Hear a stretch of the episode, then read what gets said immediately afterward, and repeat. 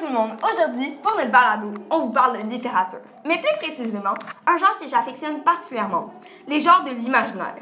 Les genres de l'imaginaire sont des genres qui s'opposent à la littérature réaliste. Cette littérature correspond au monde réel, car une certaine cohérence avec celui-ci.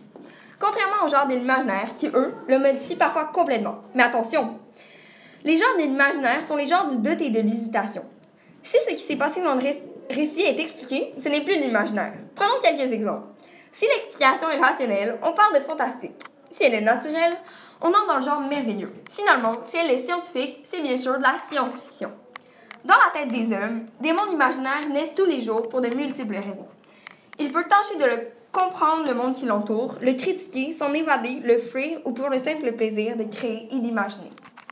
Si vous aimez vous évader dans un monde créé de l'imaginaire, Voici quelques livres qui pourraient vous plaire.